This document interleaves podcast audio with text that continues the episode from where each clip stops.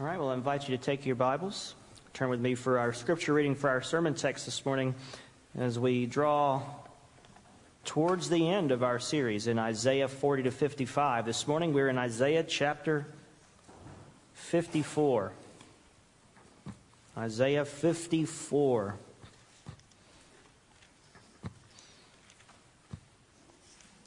Last week we saw in chapter 53 perhaps one of the most famous passages in the Old Testament. The suffering servant, the fourth of those four servant songs where the Messiah, God in the flesh, comes and does for us what only He can do redeems us from our sin, saves us by His own death, and by His wounds we're healed. God takes all of our sin puts it on him, and we get his righteousness. By grace alone, through faith alone. A magnificent prophecy fulfilled in Christ. And now we get in 54 and 55 what comes out of that? What comes out of that? In 54, we'll look at this morning, we'll see the immediate fruit of that is the church The church is born from what happens in 53. And then in 55, as we'll see next week, we get the magnificent promises of the gospel proclaimed far and wide, and ultimately we get a whole new creation. So that's where we're going. This morning we're in 54, and I'm going to read for us uh, verses 4 through 10. So I ask you'll please stand with me for the reading of Holy Scripture. We'll read Isaiah 54, verses 4 through 10. This is God's holy word for us, his people. Fear not, for you will not be ashamed. Be not confounded, for you will not be disgraced. For you will forget the shame of your youth and the reproach of your widowhood you will remember no more. For your Maker is your husband. The Lord of hosts is his name, and the Holy One of Israel is your Redeemer. The God of the whole earth, he is called. For the Lord has called you like a wife deserted and grieved in spirit, like a wife of youth when she's cast off, says your God. For a brief moment I deserted you, but with great compassion I will gather you. In overflowing anger for a moment, I hid my face from you. But with everlasting love, I will have compassion on you, says the Lord, your Redeemer. This is like the days of Noah to me. As I swore that the waters of Noah should no more go over the earth, so I have sworn that I will not be angry with you and will not rebuke you. For the mountains may depart and the hills be removed, but my steadfast love shall not depart from you, and my covenant of peace shall not be removed, says the Lord, who has compassion on you. This is God's holy, powerful, life giving word for us, his people today. Let's ask Him to bless our time in this word. Father, as we have now read, we pray that you would bless the reading of this word. And now, Lord, bless the preaching of this word. And may the things that come from my feeble, small, weak voice, may they sound forth as what they really are when your word is proclaimed faithfully and truly, the preaching of the word is indeed the very word of God itself. So may I vanish and disappear and get no glory and no reputation. May I be overshadowed and forgotten, and may it just be our Lord that we see today. Open up our eyes as we open up this word and write this truth upon our hearts. And may it change us today for the glory of your name. Through Christ we pray. Amen. And you may be seated.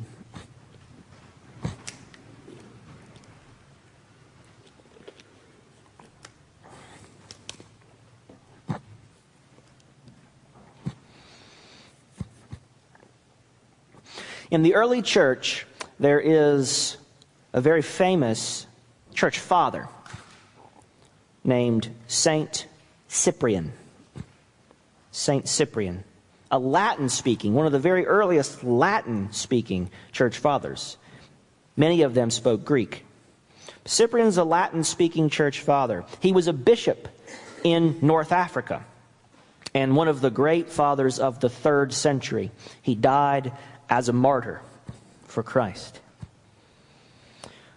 According to Cyprian, well, let me back up. He, Cyprian is famous for a few things. One of the things, obviously, his martyrdom makes him quite notable. But one of the things he's famous for in the history of theology is his doctrine of the church, his doctrine of the nature of the church. And according to Cyprian, the relationship between the individual Christian and the Trinity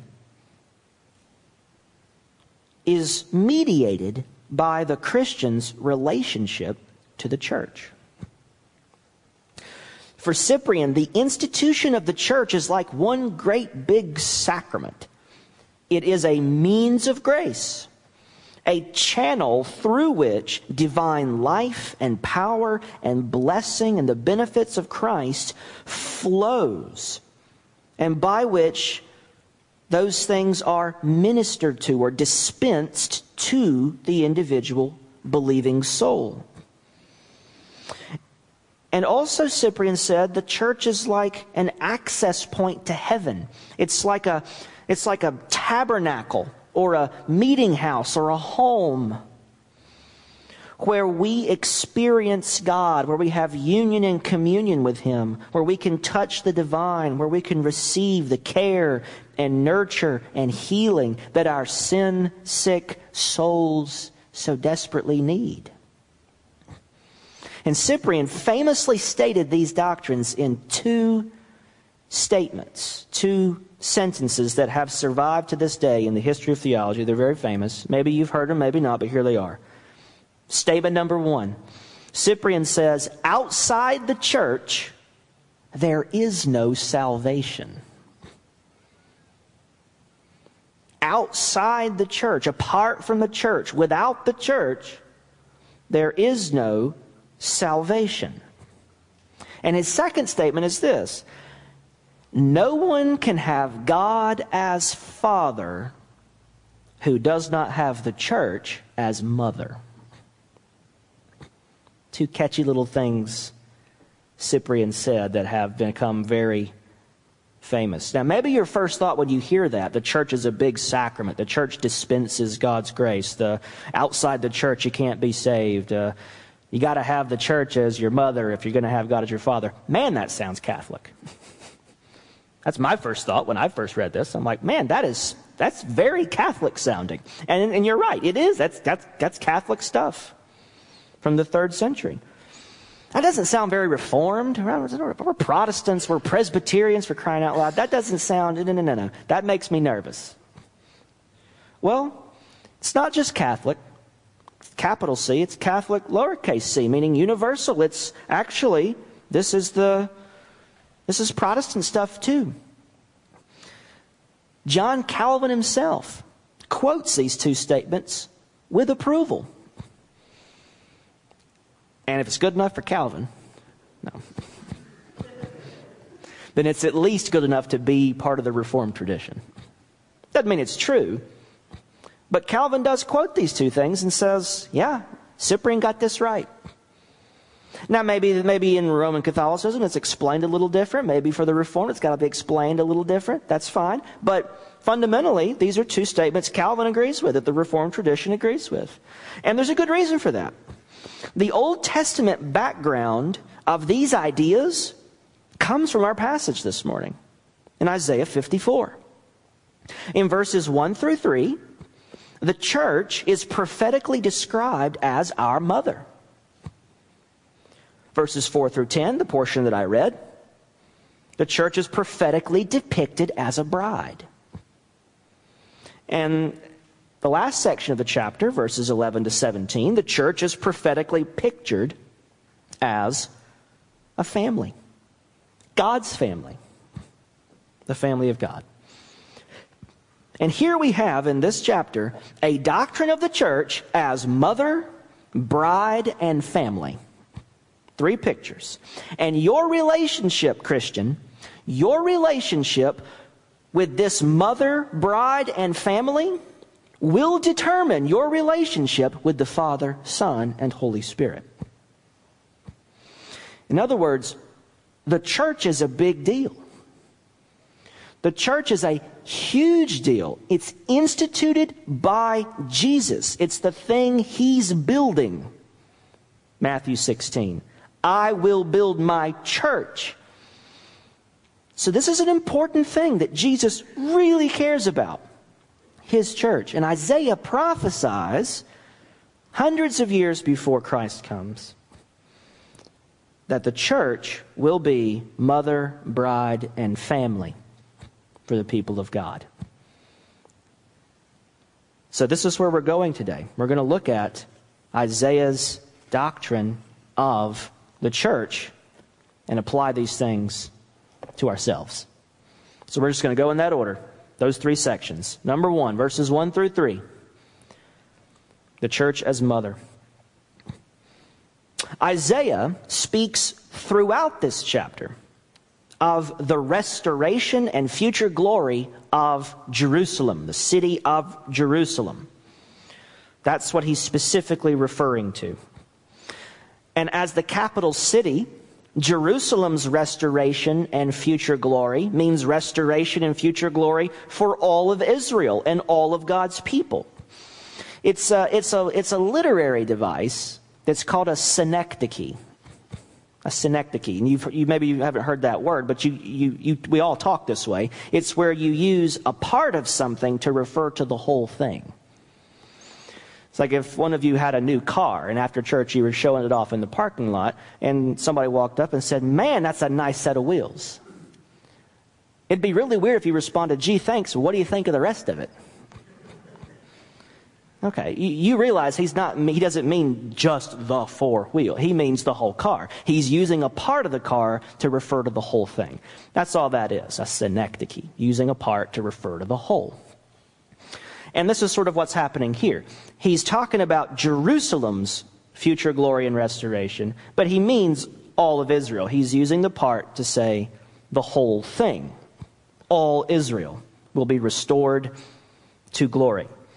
Now, in the New Testament, Jesus and the apostles apply this very chapter more than once. This very chapter that's about Jerusalem and Israel, they apply this to the church under the new covenant. In other words, Jesus and the apostles read a passage in the Old Testament that's about Israel and Jerusalem, and they say, Yep, that's us, the church. Yep, that's you. Jews and Gentiles together in one body. This is how Jesus and the apostles read Scripture. And so this is how we shall read Scripture too. We will follow their example, and that's how we're going to handle this passage as well. This is fulfilled ultimately, not just in an earthly city over in the Middle East, this is fulfilled at the Forks. This is fulfilled by you this morning. And I, have said this multiple times in this series. I bet you didn't know that when you came to church this morning, you'd be fulfilling Scripture, you'd be fulfilling prophecy. But here you are, and you're fulfilling it. So, here's how we're going to handle this passage. What's happening is, in verses 1 through 3, church as mother. In verses 1 through 3, the prophet is comparing Israel, and the, therefore the church, to Sarah the wife of Abraham, way back in Genesis. Look at verse 1. He says, Sing, O barren one who did not bear. Break forth into singing and cry aloud, you who have not been in labor. For the children of the desolate one will be more than the children of her who is married, says the Lord. So in verse 1 here, if you remember, Sarah and Abraham had no kids, no children. And Sarah is far beyond the age to have any children by the time Abraham and Sarah get to the promised land, by the time they get to Canaan. And then the angel, you know, the angels show up and they say, you know, you're, Abraham, you're going to have a son. He's like, yeah, yeah, it's Ishmael. Me and Hagar took care of that. And he says, no, no, no. You and Sarah are going to have a son. And then, you know, and they both laugh. And that's why Isaac gets his name because it means laughter. It means when they were told Sarah's going to have a son and she cracked up laughing in the tent. And the angel said, just for that, we're going to call him laughter. Just to make a point. So every time you say his name, you'll remember you laughed at me.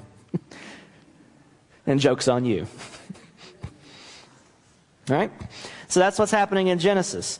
Abraham, uh, Abraham was too old to father anybody. Sarah was too old to bear children. And yet she's told, You're going to have a son named Isaac. And through Isaac, these multitudes and multitudes and multitudes of people are going to come. And that's why he's saying, Sing, O barren one, you who did not bear. Break forth into singing, you who have not been in labor. You're going to have more kids than the, than the one who isn't barren and the one who's married. You're going to have more.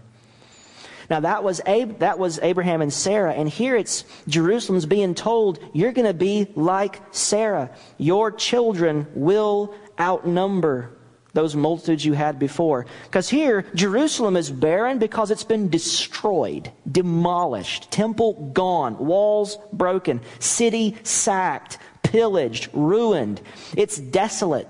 And he's saying, no, no, no. Your children, once you come back from exile, are going to be more than you ever could have counted before.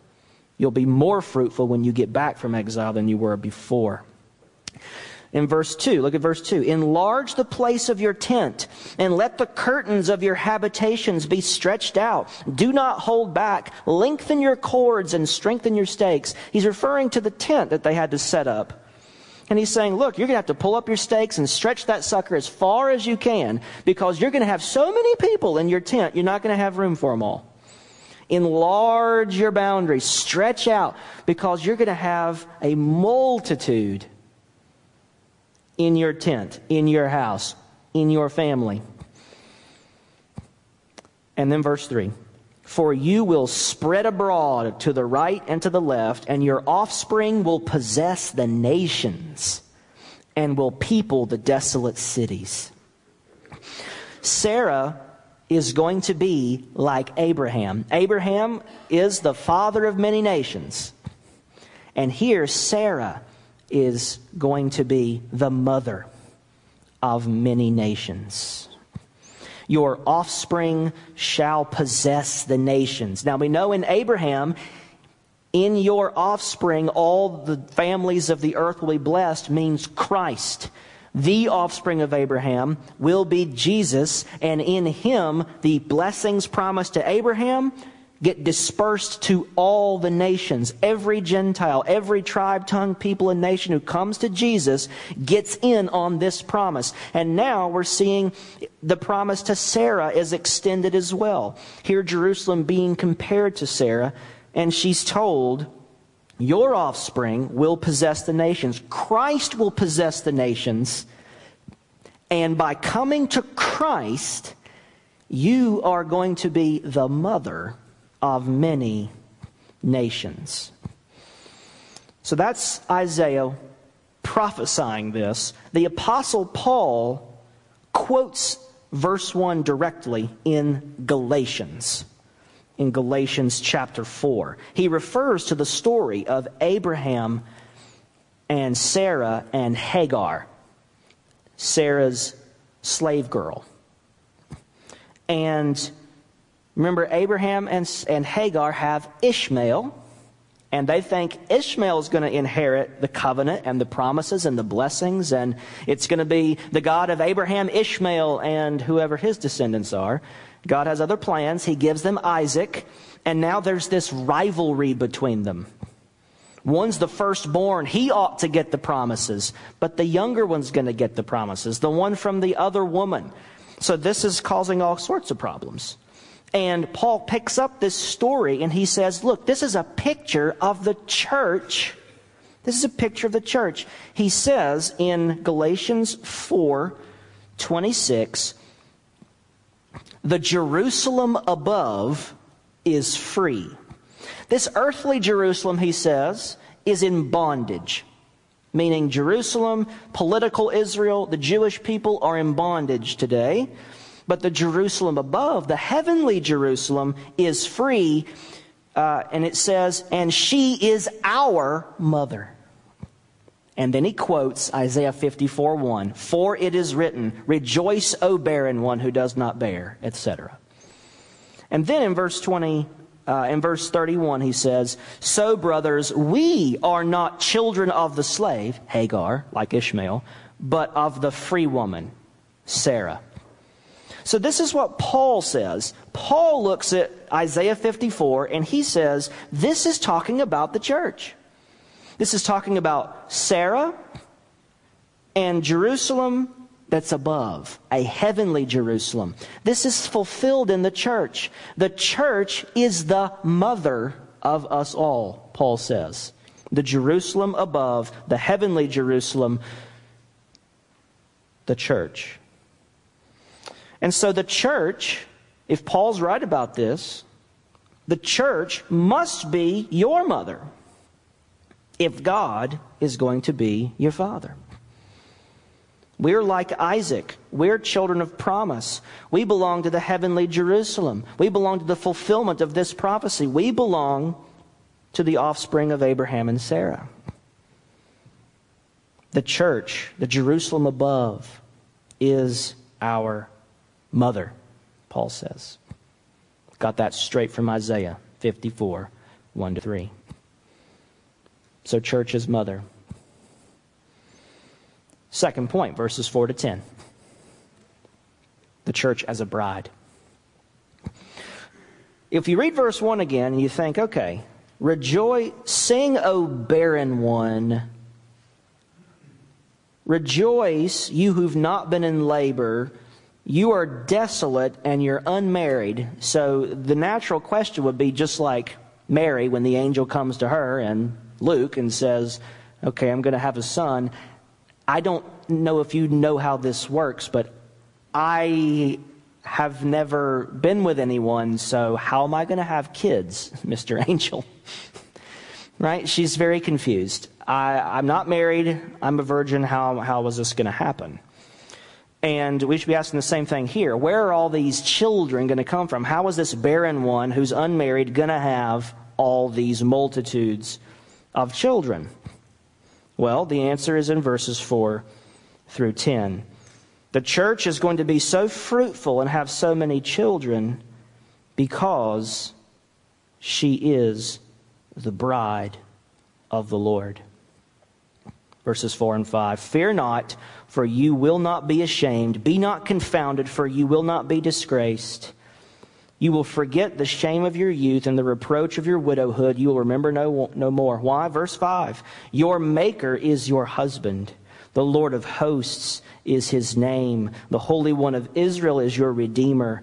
The God of the whole earth, he is called. So she's going to be fruitful and multiply and have these descendants because God takes the people of God to be his bride. God then renews his vows with his people, with his bride in verses 6 to 8. You see that? For the Lord has called you like a wife deserted and grieved in spirit. Verse 7 For a brief moment I deserted you, but with great compassion I will gather you. That's referring to the exile, right? The people are invaded by the Babylonians, they're conquered, and they're dispersed, and that's why they have to be gathered. And that gathering is God going out and finding his bride and bringing her back to him. He didn't get rid of her because he's a bad guy and he just didn't like her, and no. She was unfaithful time and time and time and time again. And no matter what he said, no matter how many prophets, no matter what he did, they just wouldn't stop going after idols, other gods, being unfaithful, spiritual adultery. They just wouldn't stop. And so finally he said, okay, exile. But that was not permanent because his heart was still with her. And though she has sinned and sinned and sinned herself into oblivion, he still longs for her and loves her. He says, For a brief moment, I deserted you. Yep, I sure did. But with great compassion, I will gather you. I'll bring you back in overflowing anger for a moment. For a moment, I hid my face from you. But with everlasting love, I will have compassion on you, says the Lord your God.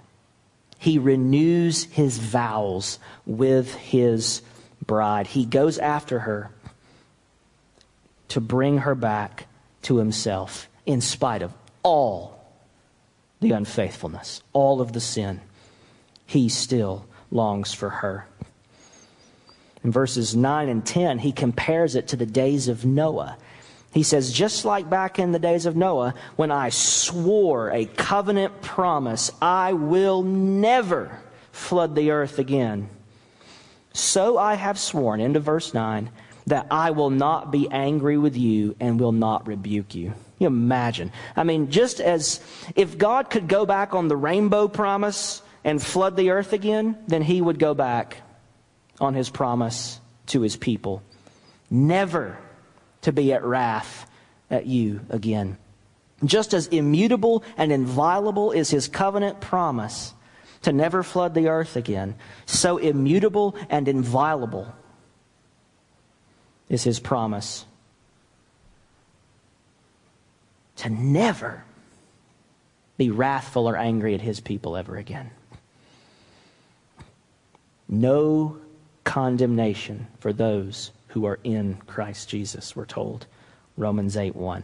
It's because he has sworn, solemnly sworn, eternal peace with you. I will not be angry with you. Verse 10 The mountains might depart, the hills might be removed, but my steadfast love shall not depart from you. And my covenant of peace, there's the covenant vows being renewed, my covenant of peace. Not anger, not wrath, not judgment, not condemnation. Peace. Shalom. Full, eternal peace. Not a ceasefire, not a truce. Peace. Says the Lord who has compassion on you. And ultimately, we know that this is not just a prophecy between God and Israel. This is fulfilled with Christ and his love for his bride, the church. The church is the bride of Christ. And that's why we read in Ephesians chapter 5 that Christ and the church is a picture of the way our marriages ought to be. And he says in verse 25, Ephesians 5:25, "Husbands, love your wives." How?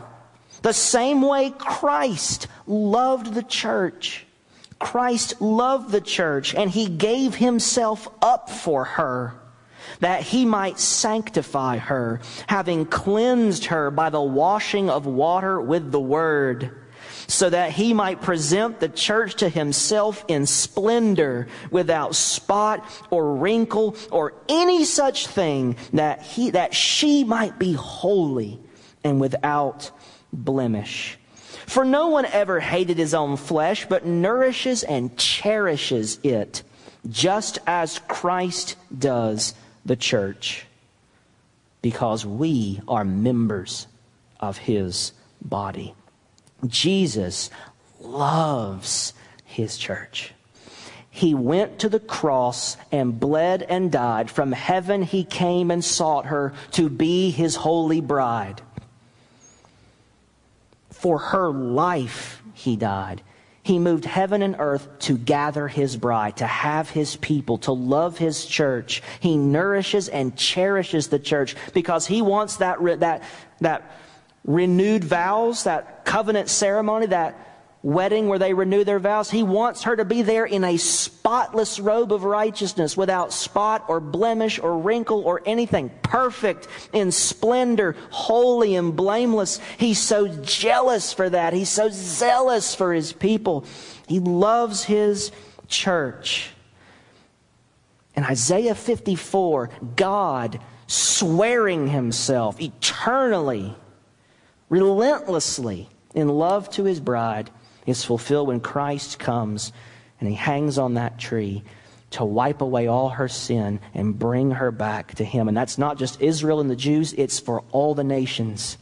Every tribe and tongue and people and nation, whoever comes to Christ finds him to be a relentless Savior of infinite, never failing love. And so, you must belong to the church, the bride, if you want to belong to Christ, the husband. Outside this church, there is no salvation because it's the church he bled and died for. So if you want to get in on that love and that bleeding for salvation, you want to get in on the saving work of Jesus, you better be part of the bride. You better be connected to the one he died for. Outside this church, this church Jesus saves perfectly forever, there's no salvation.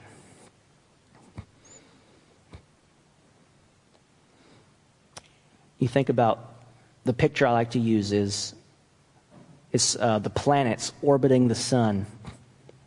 If you want to be in the saving orbit of Christ, that orbit is the church.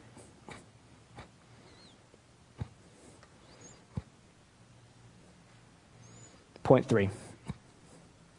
Okay, so we have a bride reunited to her Lord, her husband, and blessed with a multitude of children who possess the very nations.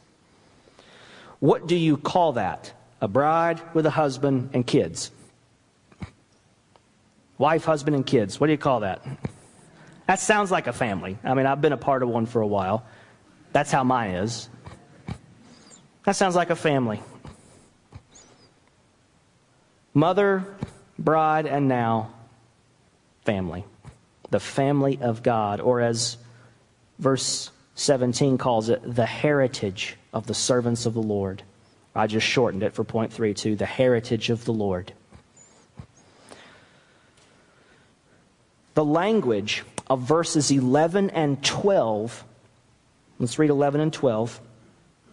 O afflicted one, storm tossed and not comforted Behold, I will set your stones in antimony and lay your foundations with sapphires. I will make your pinnacles of agate, your gates of carbuncles, and all your wall of precious stones. Okay, so this is a prophecy that God is going to rebuild Jerusalem, restore the city and the temple, and he's going to do it with these precious stones. Now, what's going on here? Well, this language of 11 and 12 is picked up by the book of Revelation and applied to the church. And it's applied to the church at the end of the book of Revelation in chapter 21. Now, we've read this before. I've read chapter tw- parts of chapter 21 a couple of weeks ago. But in chapter 21, here's this description in verse, uh, verses 18 and 19, it says, The wall, speaking of the heavenly Jerusalem, the new Jerusalem, the wall was built of jasper, while the city was pure gold, like clear glass. The foundations of the wall of the city were adorned with every kind of jewel. The first was jasper, the second sapphire, the third agate the fourth emerald, and it goes on through a bunch of other stones, but that agate and jasper, these are words, sapphires, these are words that were used back here in Isaiah 54. And now that language is being applied to the new Jerusalem. You know, and we read this section, we talk about, well, the city, you know, the streets of gold and the gates of pearl, and everybody thinks that's heaven. He's not describing heaven. And you know he's not because he calls it the bride of Christ. And that's not heaven. Jesus didn't die for heaven. He died for his bride, the church. So Revelation 21 1. Then I saw a new heaven and a new earth. The first heaven and the first earth had passed away, and the sea was no more. Verse 2 And I saw the holy city, New Jerusalem, coming down out of heaven from God, prepared as a bride, adorned for her husband.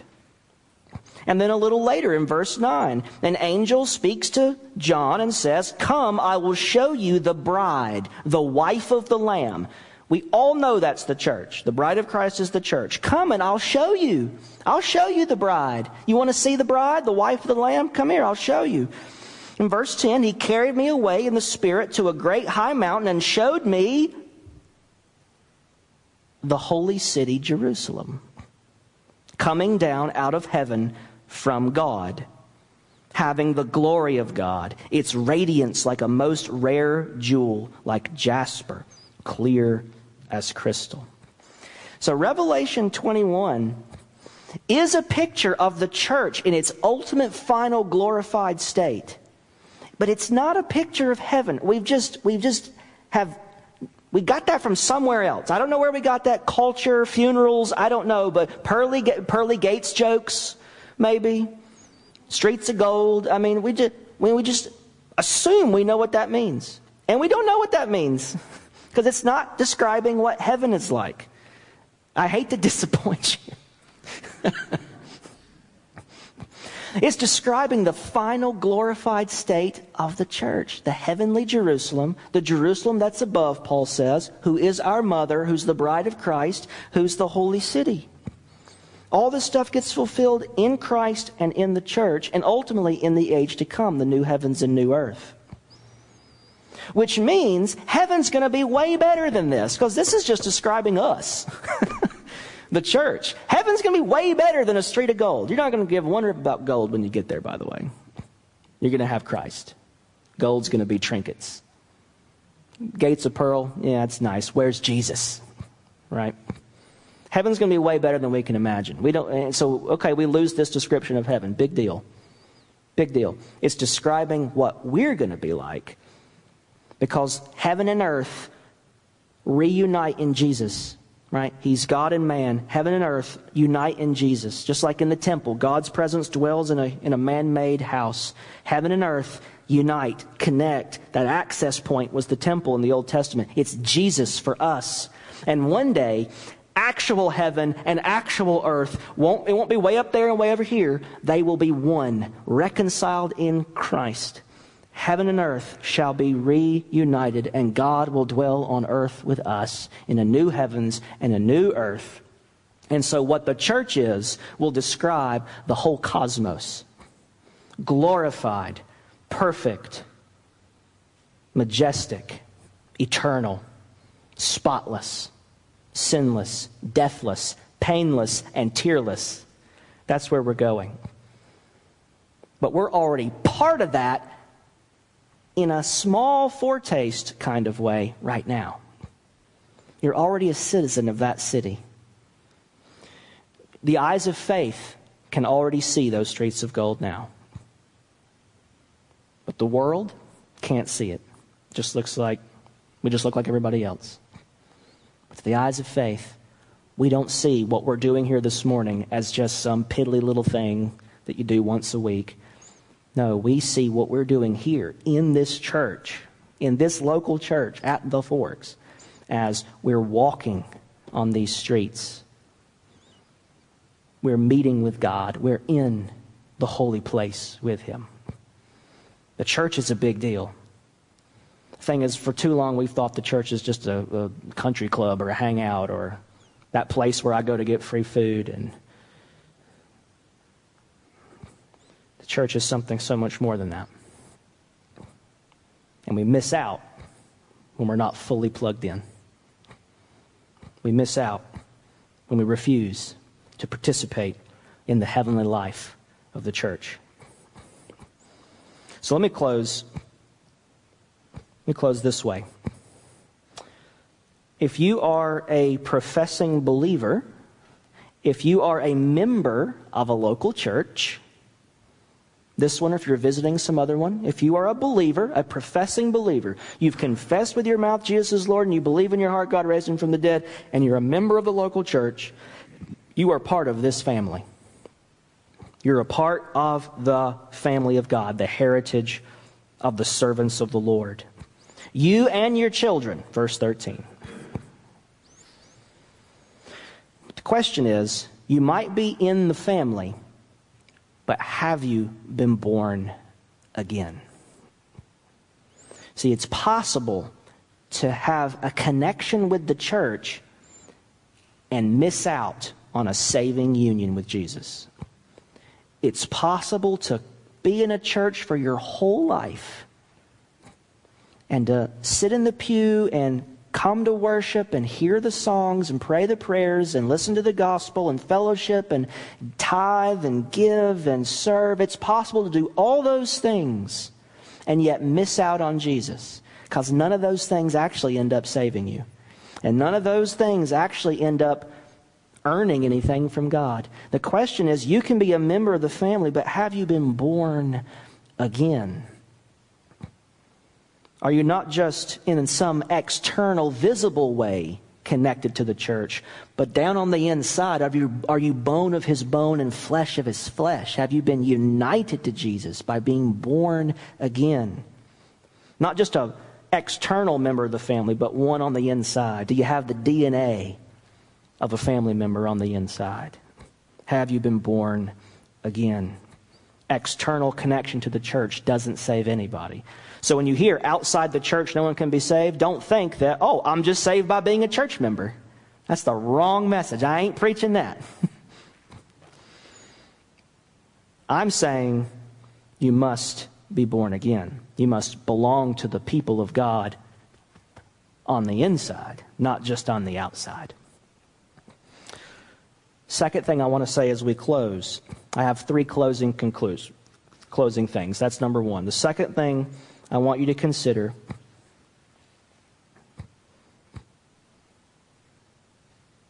Are you joined to Christ? Are you joined to Christ? Have you come into a saving union with Him? Not just joined to the church, but are you a part of that bride? In other words, if you're, if you're joined to Christ, if you're in that marriage union with Jesus, that means you love Him and He loves you, and everything you have becomes His and everything He has becomes yours. Do you know yourself to be in that saving union with Jesus? Do you have that relationship with Jesus? Not just the one that says, I go to church, but the one that says, I know him and love him. He is my treasure. He is my heart. He is my soul. You read the Song of Solomon and just turn that into a big parable of your love for Jesus and his love for you. I am yours and he is mine. Not just are you a member of the bride, but are you? Do you have that relationship? That the bride has with the husband yourself, individually. Outside the church, there is no salvation. That's true. But we're talking about the church that's composed of the true believers, not just the husk on the outside. We must be joined to Jesus and love Him ourselves and trust Him ourselves. That's crucial. And if you do that, you're a member of the true church the real bride, not just the external manifestation of it. Third thing, and then we're done. How is your relationship with the church? Are you vitally connected, fully participating in the life and fellowship, the worship and ministry of the church? Because just like you can have all the external stuff and miss out on Jesus, our problem probably, uh, we might have that problem, but another problem we could have is the other way. That, oh yeah, I've got Jesus and I don't need those people. I got Jesus, no church for me. Don't need them. It's just one big quiet time, anyways. We're all just having one big quiet time, one big devotional, and no big deal. No, no, no. Are you, if you have Christ, you will be part of the church. So we don't want to go wrong either way. Well, I've got the church, so I must have Jesus too. No. or I've got Jesus and the church you can keep. Those people are not fun to be around, anyways. Ugh. Right? We can't go wrong on either of those ways. We have to avoid those two pitfalls. We do not have God as Father if we do not have the church as Mother, and outside this church there is no salvation. That means we have to have a vital union with Jesus. He's our Savior. He's our treasure. We love Him. We're joined to Him. We want Him forever. Pearly gates you can keep. Streets of gold, don't care. Give me Jesus. And if He's not there in heaven, I don't care to be there either. Right? That kind of love for Jesus. And then a love for the people he loves. That's your neighbors. Look around. Are you part of the real church? Are you connected to Jesus? Are you vitally connected and fully engaged in this local body? We need both. To be a whole church, you gotta have both. So let's check ourselves. Let's remind ourselves what the church really is. Let's think about how much Jesus loves it. And let's repent for not loving it like he does. But then let's not stay there and wallow. Let's get up and let's run forward and let's be the church that he's called us to be. Amen.